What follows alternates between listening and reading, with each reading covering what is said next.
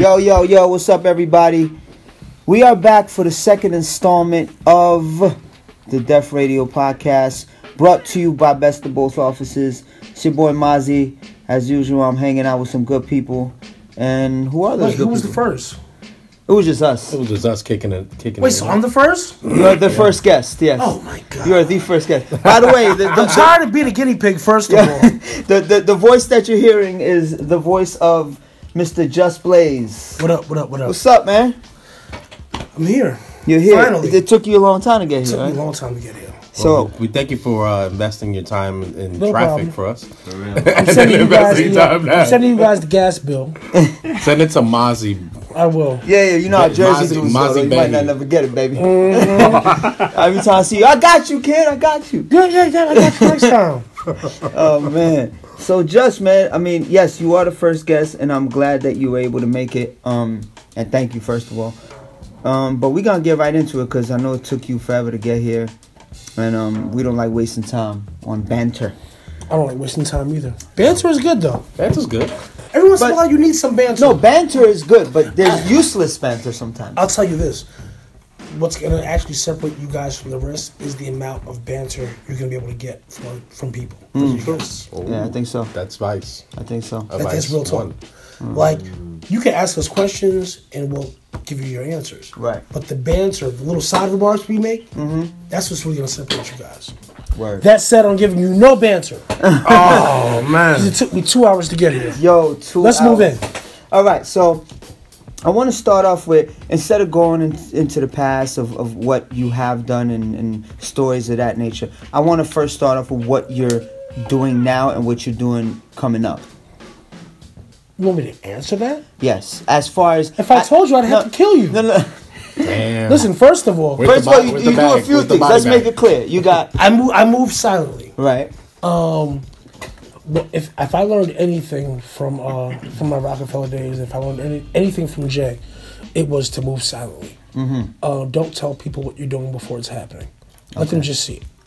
Um, that's the biggest piece of advice that I give to all my young homies, all the uh, the people that I mentor, things like that. Don't don't speak about it. Let the move speak for you. Right. That said, I cannot tell you anything that I do. but I will tell you this: Uber will not leave me alone right now. Actually, Like, You give me I, this. I, I know, I know, I'm going way off track. That's also right. Um, yeah, Uber. You're so giving us the banter you said you wouldn't give us. Exactly. One night, um, I was home. I was bored. I was sitting with the dogs and uh, with the wife, and I said, "You know what? I'm gonna sign up for Uber." Wait, wait, wait, wait, wait, wait, hold on. hold on. You got dogs? Yes, And you invited me to your crib? I'm scared of dogs. What kind of dogs you got? they're small. They're the most dangerous. They'll take ones. your feet off. That's though. what I'm saying. They won't bite your face, but they'll, they'll take your feet off. No, but I, I- one night I was sitting at the crib and I got a Facebook alert. I do Facebook for friends and family, Mm-hmm. and I got an alert that said, uh, "See how much your car can earn with Uber." So I clicked it. I just bought a new car, Mm-hmm.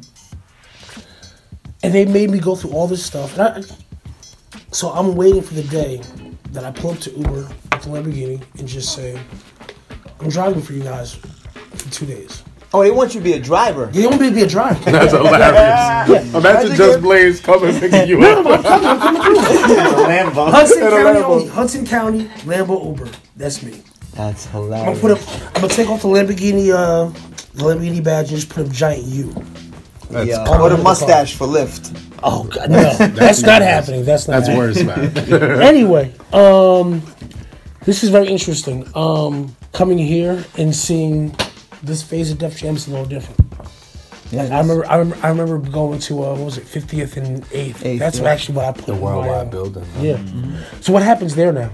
It's a it's an ad agency like I think well WWP or something like that. They're like this larger conglomerate. Is it still Universal affiliated no, or Nah. no, No, it's not at all. all. It's We- all all ad different. media agency type stuff. We had four floors at one point. Def Jam had. I remember. Yeah. She was crazy. Yeah, I ran into I ran into uh, Ian Allen downstairs.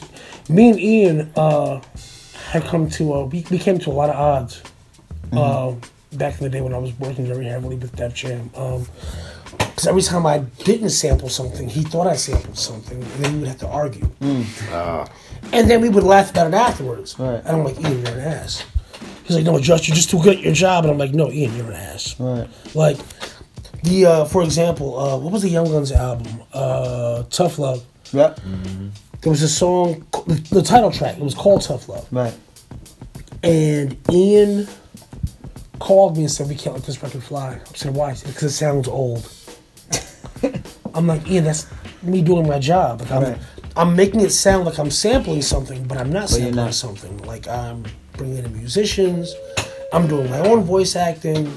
Um, I'm bringing in other voice actors. I'm paying them out of my pocket. Like, what's the problem? But it sounds like a blaxploitation movie. Dang. But I'm like, all right, so what are we gonna do? So he's uh he says, well, uh, my department has to do some research. I said, all right, let me Ian, let me ask you a question. Are you gonna have every person that you have working with or for you watching every blaxploitation movie ever made? Right. Because you can't tell me what movie it sounds like. Or it's- it's not ringing any bells. It just sounds old. So are you gonna watch every blaxploitation movie and then say, "Oh, you sampled this one"?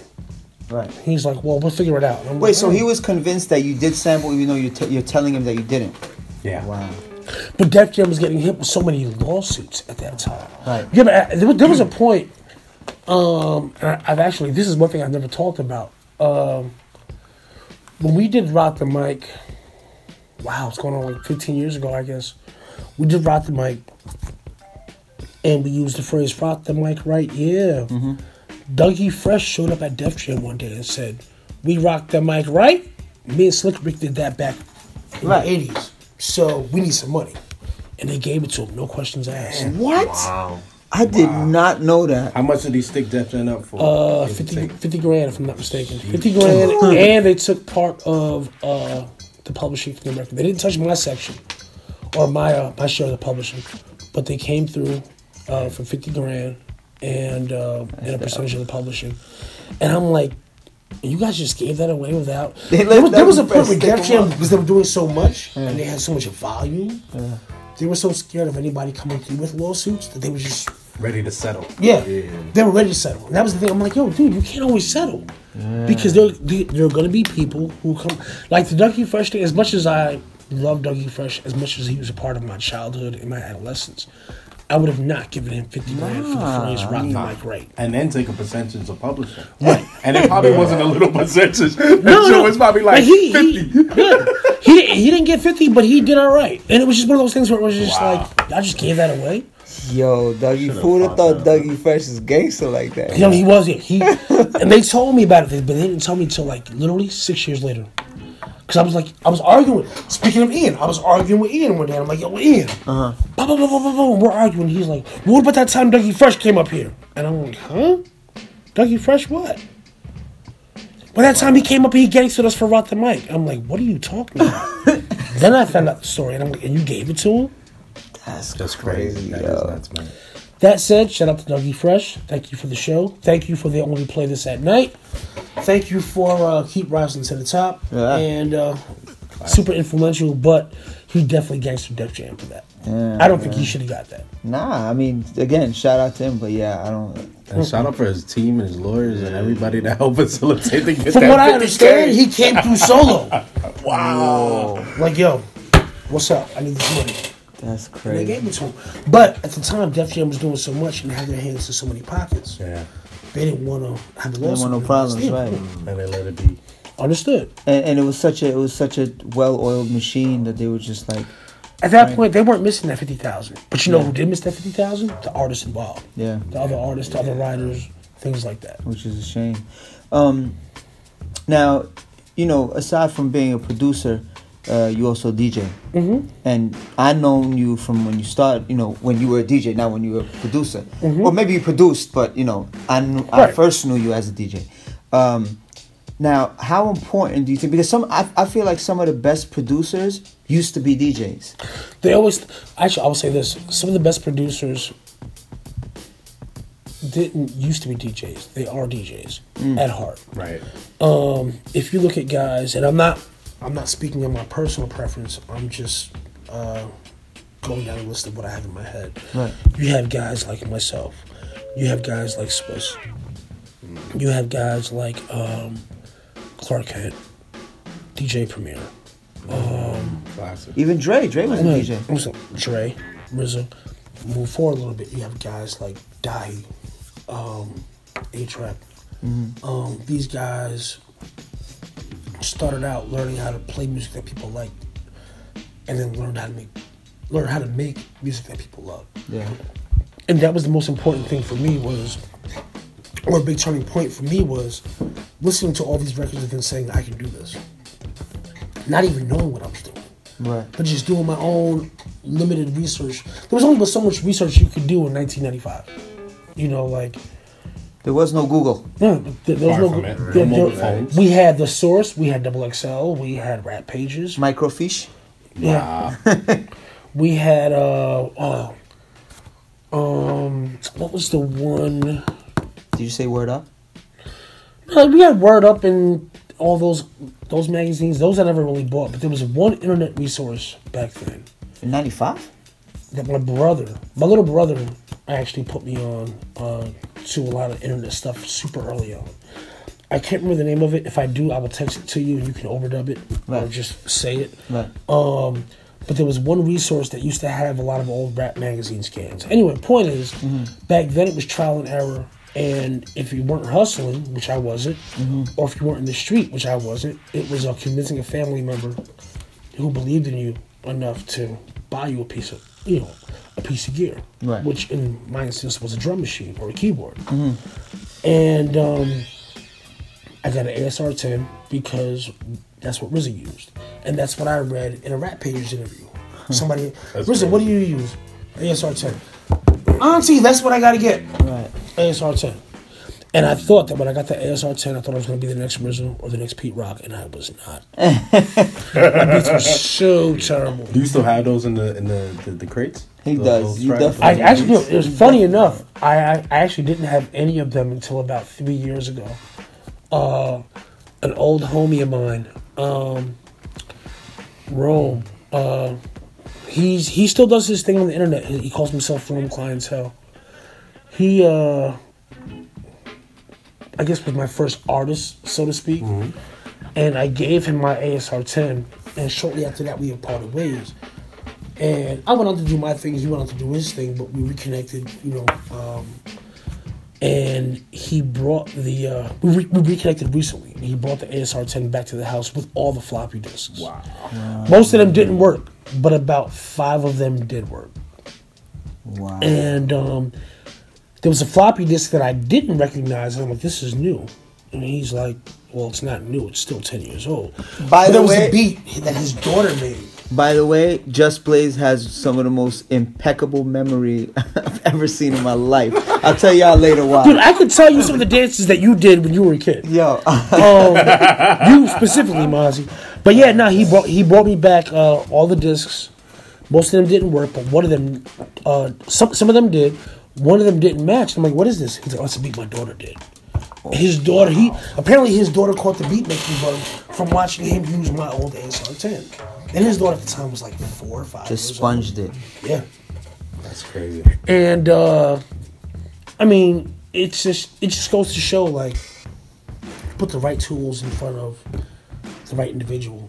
You know, whether they're five years old, fifteen years old, twenty five years old. The human mind is, is an amazing thing when it's soaking up that knowledge. Because at the time he was an aspiring artist, Right. so she grew up around him trying to be a rapper and him, you know, having all these beats around and having a studio around. And next thing you know, she, Daddy, Wow, look at what I can do.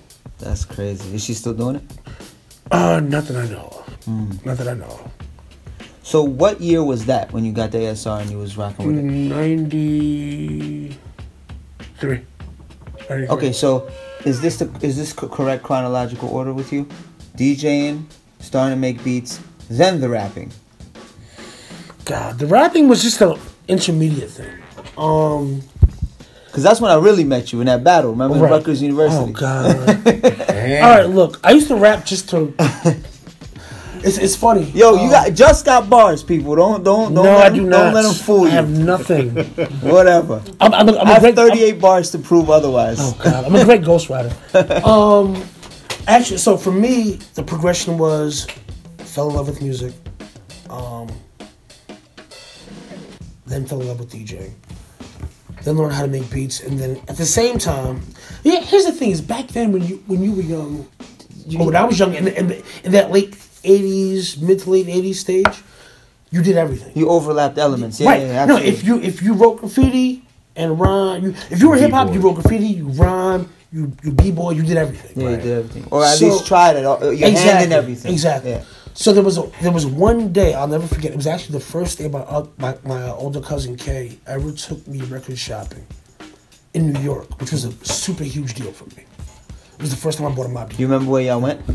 125th. All there used to be mad record stores on Mad 125th. record stores. was. We went all up and all, I didn't do anything downtown, but 125th, we went to every store. That day, we were um, coming through the uh, Lincoln Tunnel when he was taking us. And I used to make beats and rhyme, and my little brother used to make beats and rhyme. My little brother's beats were not that good. My rhymes were decent, but my rhymes were replicas of, or they were like interpolations of things that were out. So like when Kane said, "Let it roll, get bold," I just can't hold. I was like doing damage. You got to manage your body slam. Blah, blah. It was the same thing, right?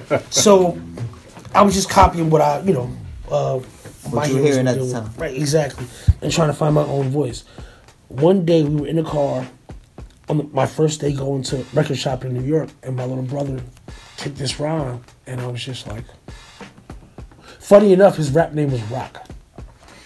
So Rock? weird. yeah, so weird. Wow. This is before Roc-A-Fella. Right.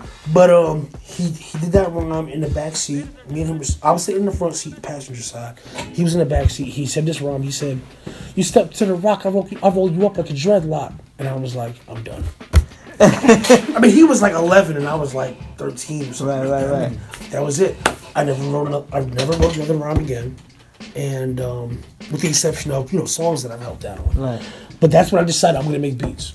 And that's when he went on to try to become a, an artist. But it was definitely a family thing, just overall.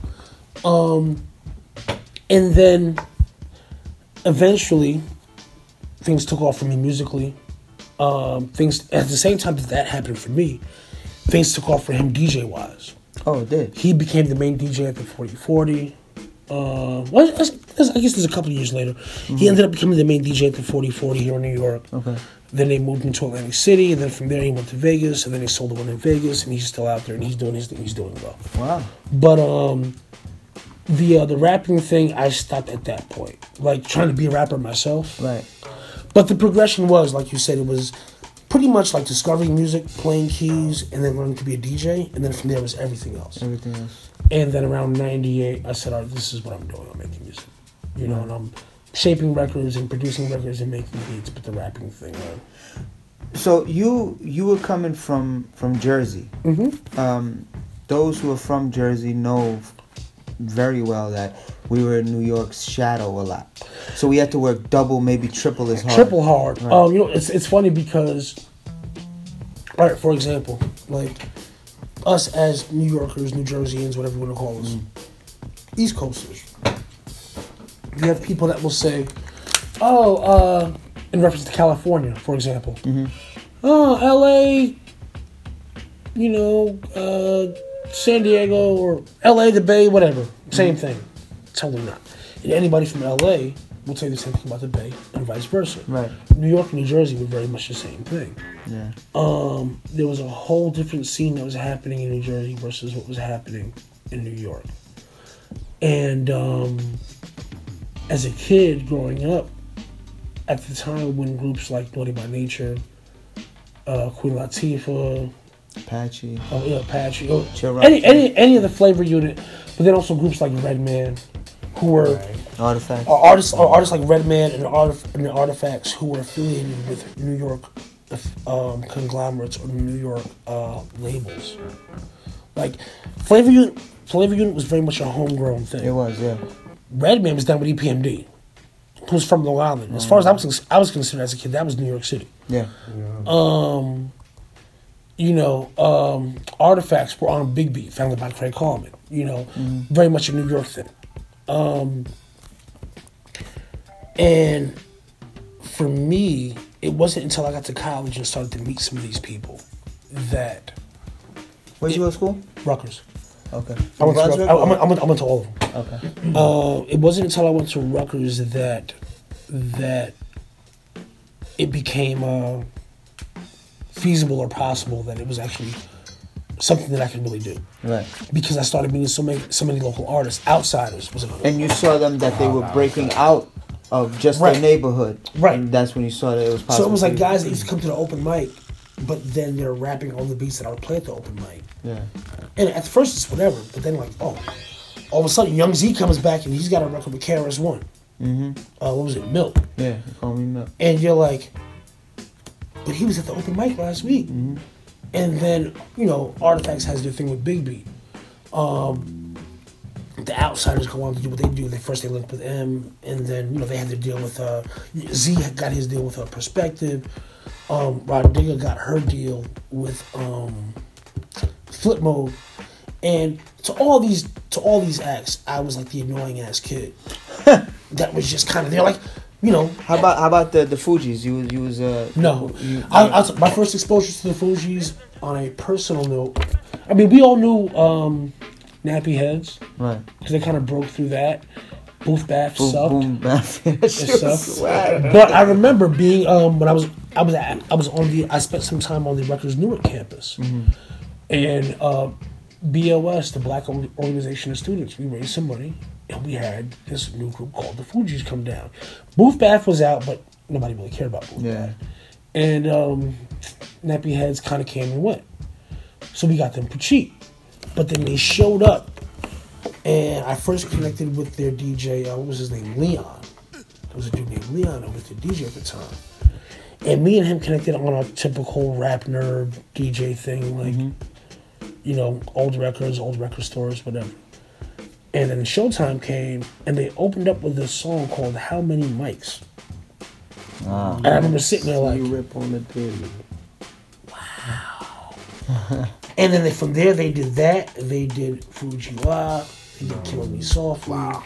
And this is Um, this is they- after the first album, but the second album had is not been score, introduced. before the right? score. So this is just like a little sample, a flight Right. of just them putting. But you're out. just sitting there watching all this happen. Wow. And it was like, like ha- every good, sc- every standout song from the score that you could think of, they performed that night. And I remember watching it and being like, I could do this. And I think for me that was a major thing was seeing um, artists from my neighborhood do what I wanted to do. Right. That's dope. To say that and to segue, so seeing that happening at that time in Jersey and Right. possibly going to New York, seeing the open the open mics and artists mm-hmm. and the emerging artists at that level, is there any comparisons to what we're seeing today? Similarities, differences, you know what I mean, from the artist showcases, the artists is getting on from 1990, early 90s to now. I mean, Basically, the, this new millennium. I don't know. I guess like the internet is the new open mic. Right. it really is. That's so I ain't think of it that way. I, I, I'll tell you one thing. Shortly after I became an uh, intern at the Cutting Room, it was right around that same time period that um, Stakes is High and uh, pardon me, Stakes is High and um, what was the Nas album that came out at the same time? It was Rim. Came out. That was what, like 95? Yeah. 96? Mm, it was, I think it was ninety six. Yeah, 96. That was right? 96. So I saw a lot of the a lot of the spiral that happened after that. Okay. So you had like Rawkus right next door to me. Literally. I was at 678 Broadway, Rawkus was at 676. So they made a little bit of money. All of a sudden, you know, they signed Mos, they had Reflection Eternal, they had Pharaoh Lodge, and they were doing the things that they were doing. And at the same time, I'm first having my first bit of meeting with, you know, Def Jam and Roc-A-Fella and whatever. Right. Um, But growing up in Jersey and being a music nerd in general, um, I was also hanging out with guys like the Artifacts and uh, some of the Outsidaz. And like I said, none of those guys know, knew who I was. They just knew I was the annoying kid at the open mic in Newark I mean, Right. on, Wednesday. But Wait, which where was that at? Was that Black, Pipeline. Black 45 shit? yeah, Black Forty Five. Wow. Yep. Wow. But then um there was uh one particular point when I got the internship and Q Tip at one point signed Rah Digga. Did he? A lot of people don't know that. Um, at least that's how it was put to us at the studio. Q Tip found Rah Digga. I want to say that's how she ended up in Flipmode. I want to say maybe Q Tip brought her Busta. The bu- yeah, because they was they were cool. Right. But there was uh I want to say Q-Tip um had Violator book a bunch of sessions at the cutting room for Rah Digga. And her producer at the time was uh who, who they put her in with was this guy a kid called Roots who did years later did Bleek's Do My Do My Ladies Run Oh With yeah, yeah, okay. So he did a song with her, and then the following day, um, Rawkus books a Mos Def session, and these were all like cash sessions or like you know like write you a check on the spot sessions. It wasn't PL. There was no corporations behind it or anything. I say all that to say, a week later, I'm at another open mic uh, in Newark. And Rah Digga and Mos Def both show up. Wow. And they do the songs that they recorded at the studio the week before. Oh, and I was the assistant engineer. That's fire. So I'm rapping along. I'm the only person in the crowd who knows the songs that they're doing. Right. And I'm rapping along, and they're like, "How do you know this shit?" And I'm like, "Yo, I, I got your coffee last week. You did the verse, I got your coffee. I went and bought your Hennessy." You know, um, but back then, that open mic scene was a lot of times for a lot of people the first time they got exposed to new music. I had kind of a cheat code or an advantage because I was in the studio while those, while those songs were being recorded. But I say all that to say that is what got me inspired. Or not, not got me inspired. That's what made me believe that I could do it. Mm-hmm. Because you had people like, like by the time that I came around, guys like Redman, by the time I had met Lords of the Underground, by the time I had met the Artifacts, they were, they were already signed, they were already doing what they do. Right. When I first met Rah Digga, and the Outsidaz, they hadn't, they didn't have that going on. Mm-hmm. When I first met Mos Def, they didn't have, he didn't have that going on me kind of coming from that same element and me having conversations with them in these sessions as people, just as human beings, uh, maybe kind of go back home and just it, it gives you it, it gives you a different boost of, a different boost of confidence. Yeah, it's a mojo. Your Right. mojo You gotta remember way up. something.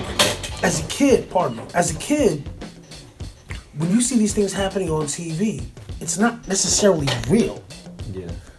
Like when you see A reality show. You see the finished It's like a reality show. You It- it's not product. really. It's not really happening. Yeah. When you see, like, I, I'm just going by my childhood. Guys like EPMD, um, guys like like Jay, even you know later on it's my adolescence.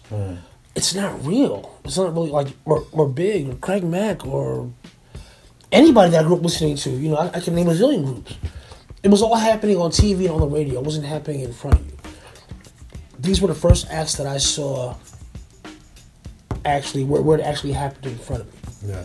And on top of that, I was kind of like I was in physical proximity to them.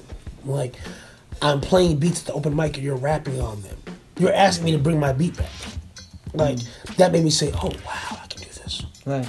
And just mm. like just like your friend's four year old daughter who's absorbing it the way she was, Exactly. was absorbing it too. Exactly. I, I was just taking it along like, "Yo, this is something that can really happen." Mm-hmm. And you know, 20 years later, here we are sitting here having this conversation. Yeah. After a bunch of traffic. Yeah. God, God. So what was okay? What was the?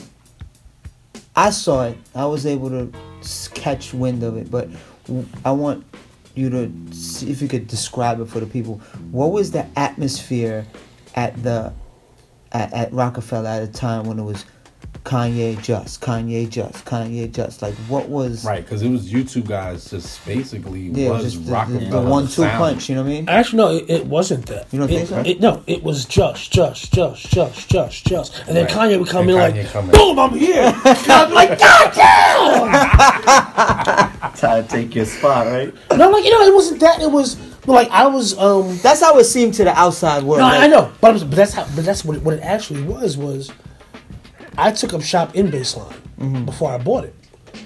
Um, I was just there as a producer that Jay liked. Right. I never signed to Roc-A-Fella. I never, I never signed to Roc-A-Fella. I never signed to Def Jam. They, they just paid me. They paid me well. Mm. They saw my talent early on. They paid me. They said, "All right, you're gonna be our guy." And we also have another guy named Kanye. We also have another guy named Rockwilder. The thing with Rockwilder didn't really pan out. The thing with K Rob, um, was the only guy they had, didn't really pan out. But with me and Kanye, you did. Kanye wanted to be an artist, so my deal was different than his. But long story short, um, it was me in there 24 7, and I'd be there working. Because I was working on, like, if you look at any of those albums from that era, you see I'm doing like five, six songs on each album, and I'm kind of helping to dictate the flow and the sound of the album. Right. And then Kanye would just come in and be like, I'm Kanye West. Boom. And like, and drop a bomb. Right. And it was just like, God damn, now what do I do? You know, like, um, that was more so our dynamic. Like, Right. but then he would call me and be like, yo, how did you make the horns and you don't know so loud? Or, you know, how did you, uh, make such and such happen. I, I feel like it wasn't really in, until, in terms of our dynamic, not his overall, you know, uh, dynamic, but in terms of our dynamic, it wasn't really until the Black album. I feel like where he was just really like, I'm here, I'm good. You know, like throughout the Dynasty, the Blueprint One, Blueprint Two, we were kind of still trading barbs or not not barbs. That's that's what the wrong way to put it. Just basically like trading information back and forth. Black Album was the first time that like he really just walked in and like, yeah, I'm here. Here's Lucifer. Thank you. Bye. you know, um, but that was always the, always always our dynamic. I guess from the outside looking in, it kind of felt it probably looked like friendly competition. Right. There really wasn't any. It was all camaraderie and love. And It was camaraderie, but at the same time, like it, it, it was. Here's the thing: between me and him, it was totally camaraderie and love. I was never. At one point, like he was about to come sleep on my couch because he was tired of being in Chicago. Wasn't he? He was in Newark for a while. He was in Newark, and I think in Hoboken for a while. Okay. But at the time, he didn't. Um, he didn't. Uh, he he he didn't have a place out here. He was still in Chicago, going back and forth. Oh, that's right. And he, was, I was like, "Yo, dude, just come sleep on my couch. Like it's fine, whatever. Just, you know, stay here and figure it out." Right, because you're gonna spend ninety percent of your time in the studio anyway. Exactly. So just stay here. I don't care. Um, but eventually, you know, like I said, he, he, he figured out his lane. He did, he did what he had to do. But it, wa- it was right around the other Black album that he really, I feel like, as a producer, found the lane that would later on go to shape his career. Right. Um, because even like on a Blueprint Two like certain records, he was still hitting me like ask me certain questions or ask me to do certain scratches on things or change the snare on something, whatever. Just, just little things. Right. But yeah, Black Album was when he was like, "Yo, yeah, I'm good." Well, um, speaking of production, you mentioned the ASR 10. Mm-hmm. Uh, what is your weapon of choice today? I just use Logic. Yeah. Yeah, And it, what's your favorite of all time? Like, is it ultimately Logic or? probably the MPC four. I mean, the MPC four thousand is probably probably what I've made more classics on than anything else. Um, and I could use that thing blindfolded, literally like blindfolded. But there's so many things that come along with using an MPC four thousand or any drum machine. You know, um, the beauty about working in the box is that you have um, the ability to pull what you might pull out of a 4000 and a zillion drum modules or a zillion uh, you know sound modules keyboards virtual instruments whatever um, But in terms of workflow, Right. There was a point where I could just I could literally use the MP blindfolded. Wow. You know, um, I want to say the last record I did on the MP was probably Exhibit C. Yeah, it was Exhibit C. On MP. Yeah. Okay. A, there was an old before we had uh videos on Twitter. What was it? It wasn't a TwitVid. It was a yfrog. There's an old yfrog video of me actually making Exhibit C. Oh, my bad. There's actually an old yfrog video of me making Exhibit C with Jay Electronica in the room. Like I was just tapping it live. Um, but uh, yeah, the M- the MP was probably just what I wanted to get around the quickest. Um, that said, there's no reason in 2014 for me to be or 2014. I think. that said, there's no reason in, t- in 2016 for me to be uh, walking around with a Linux C port. MPC player. Yeah. So as you mentioned Kanye, Mm-hmm. and I was mentioning this earlier, what I was gonna probably ask you, um, what's your take on the Kanye merch phenomenon? That is his. I just saw that today. The uh, was it the Gildan thing? Yeah. Uh, Like, what's your thought on it? Like, and how he's kind of like cut down on just like his uh his production at the the concerts and filling up more pack, but really more the merch because the merch right now is just the hottest topic of conversation all the way from the New York Times to our I mean-. I'll tell you. All right, so let's, let's just go through what let's go through what people have on. What kind of t-shirt you got on, bro? Polo. Pocket tee. Nice. What kind of t-shirt you got? All right, got Def Jam seen it all. tee. What you got on? uh, black scale T-shirt. Brooklyn, Fulton, Fulton Street, five dollar white T-shirt. And I got on a very nice um, polo. Uh, what is this? I think it was from the Meridian collection. Like when you shut down the Lowe's store. I shut down every day. But so modest. But the reality of it is, collectively, if you put all of our shirts, if we took all of our shirts off, pull it, and put them on the table, the worth of our shirts collectively is probably five dollars in terms of what it costs to make Right, them. if that, yeah. What kind of sneakers you got on? You got on some Yeezys. Yeezys, Yup. What you got on? Nikes. Nikes. Air Max. Yep. Those ain't. What are those? Those aren't bands. What are those? No, here's Jordan Oh, One. these are What? Jordan ones, yeah. Not, are those your old bands? These are older ones. right. Just they came with the strap though. so Yeah. not the- Um, and yours? It's Pumas. I got them some Louis Vuitton sneakers. They're, they're dope. Probably the, the only Louis Vuittons I would, I would ever wear. I paid about Yeah, those are clean. yeah. I paid a good amount of money for them. I probably paid. I paid somebody's paycheck for them. That Yeah. said, no. That said, the cost of manufacturing all these sneakers.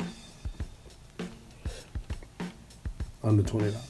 No, I would say less than twenty dollars, but less than a hundred. Okay.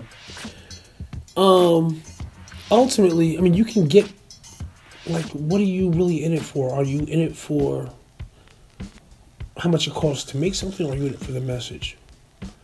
Now, granted, there are there there are some people who take great pride on wearing a T-shirt that say "I feel like Pablo" or whatever you know those shirts say. Um, you're buying into a culture. You're buying into an identity.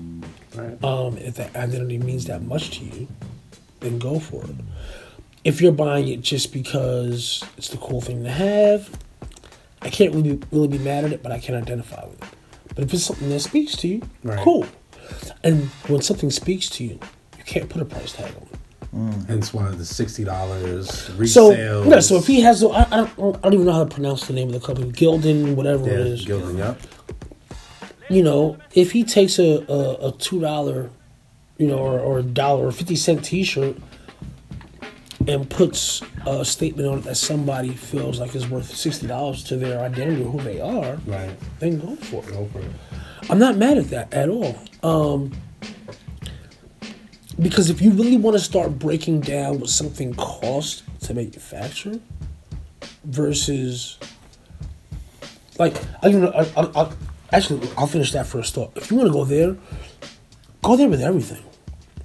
Like, I'm building and kind of rebuilding a couple of houses right now me seeing what it costs to do that versus what the houses can sell for, it's it's a whole different It's a thing. whole different ballgame. Like, I could buy uh, a house. Actually, I'll keep it simple. I can go to Hudson County right now, in Jersey, buy a decent little condo for two hundred thousand. Put another hundred thousand into it. Turn around and six months later sell it for five hundred thousand. Easy. Very easily. Am I wrong? You know that's kind of how the market works Right. you know, like you're paying for my materials that I use. You're paying for the time that I've invested. Right, You're paying for the you're paying for the fact that myself or somebody that works with or for me or somebody who's close to me has the vision and knows how to package this place into a place that somebody would want to pay that much money to live in. Right. You know what I mean? Yeah. So at that point, no, I'm not. Like, I can't be mad at that. You people think that like, I don't know. What do they expect? Because a golden T-shirt is worth a dollar, that kind of should be charging a dollar twenty-five. No, of course not. He's a business. He has people on his payroll. Right. He has um his responsibilities. Now, granted, yeah, I mean, he's a celebrity. He's rich. You know that goes without saying. But that brand took time and money Right. to Yeah. build. Over 15 years. Right, like I remember him pulling me to the side when we were on the uh, Touch the Sky video set and being like, "Yo, I spent my last dime to refilm this video." Def Jam paid for a Touch the Sky video that nobody has ever seen. He came back after the fact and uh, and spec out this whole new video, the video that we know, with Right. the Grand Canyon and the Evel Knievel thing, or whatever. And I want to say that was something like seven, eight hundred thousand dollars at the time. I, I forget the number. It was an astronomical number. But I want to say it was something like seven or eight hundred thousand. I remember G calling me like, "Yo, we just spent all all money on this video." Out of Kanye's pocket. Right. And because Def Jam had already given him a video for it, they shot it and, they, and he hated it. He didn't like it. And I'm just using that as an example. It's like, yo, when somebody has an, you know, has an artistry and a vision, you can't, it's not something you can put a price tag on.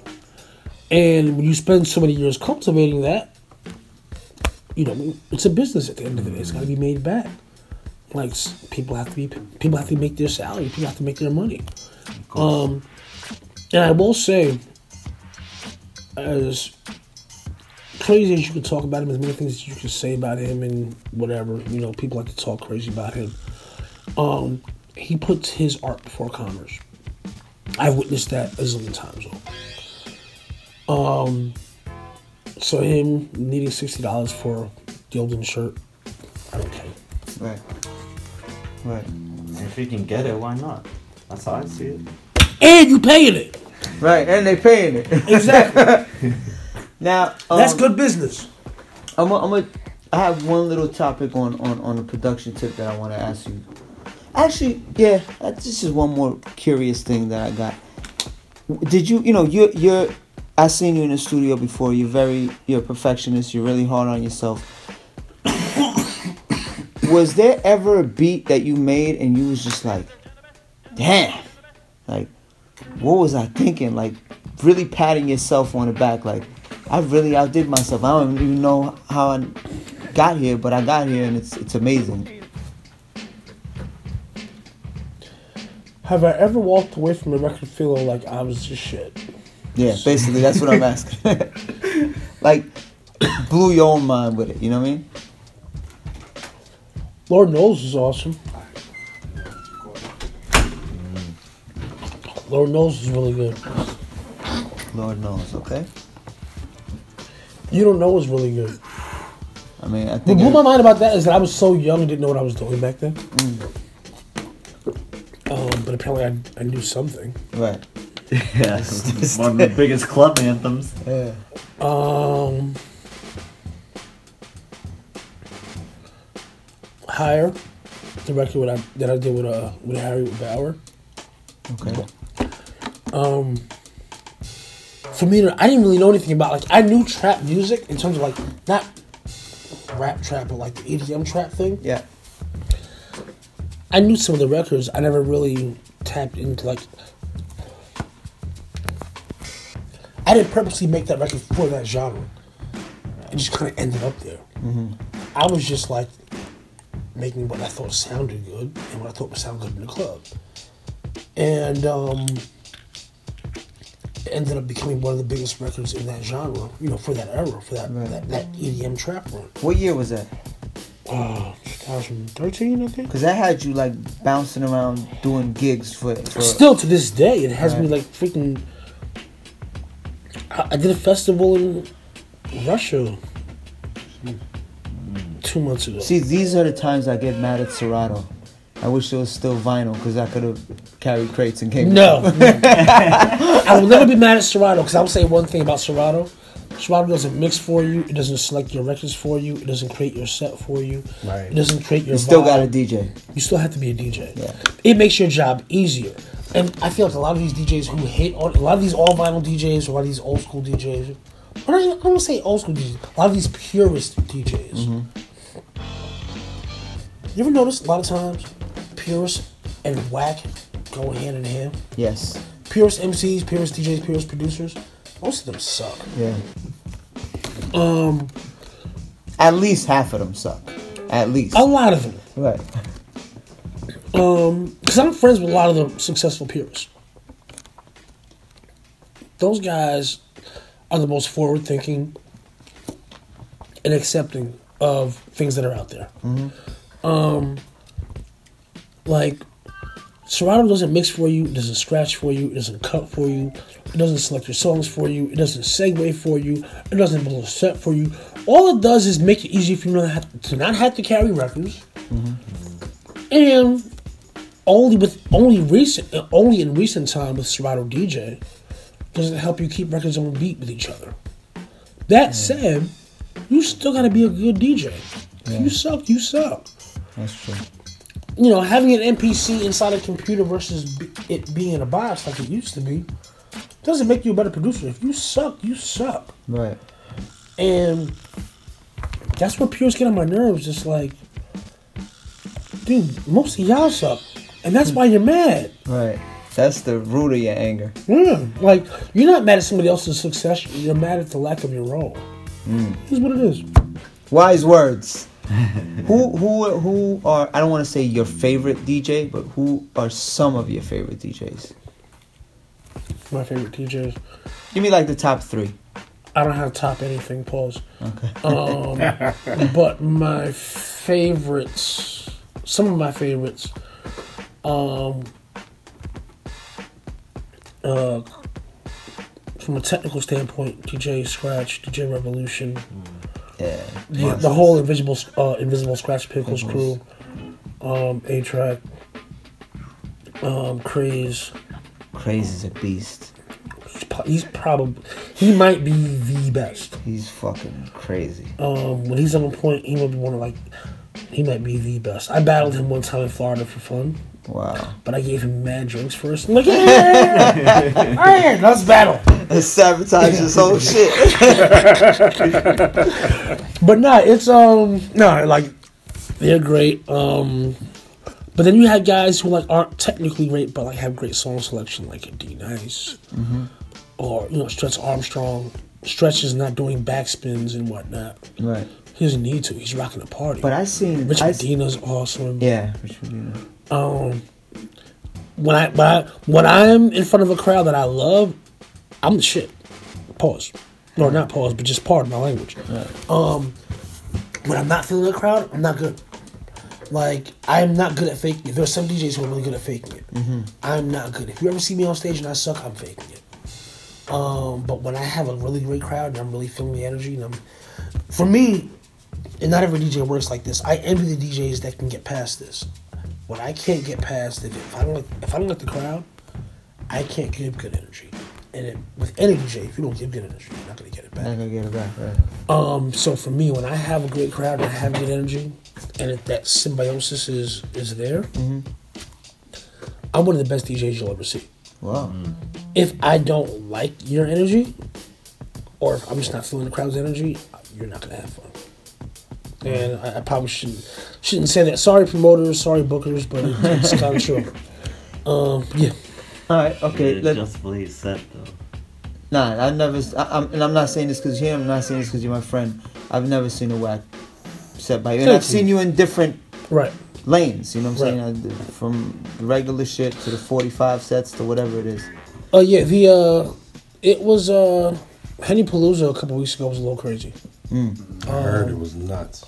It was nuts. Then I came out. I, I we had a little incident, um, which I won't speak on. Actually, uh, if none of you guys know about it, then it's not worth talking about. We don't. But I will. No, but I, but I will say this. Um, DJs uh, uh, as um, we're a small circle. We're a small tight knit circle. DJs and producers, especially those of us who are successful in either round. Um, be mindful of who you're playing with. I'll leave it at that Who you playing with? who you're playing with. Yeah, like if, you, if you're sharing a bill with somebody and that person has some classic Hallmark records, you might want to stay away from them. Oh, I think I know what you're talking about. No, it's just, I, I'm, I'm not even alluding. To, I'm just. This is in general. This, this was a, a, a opinion of mine way before. That. Yeah, just in general. Um, you know, I know some people could say, well, some some school of thoughts or some train of thoughts may say, if you're a DJ, you should be able to. If you're a good DJ, you should be able to play uh, without playing any of your own records as a crutch.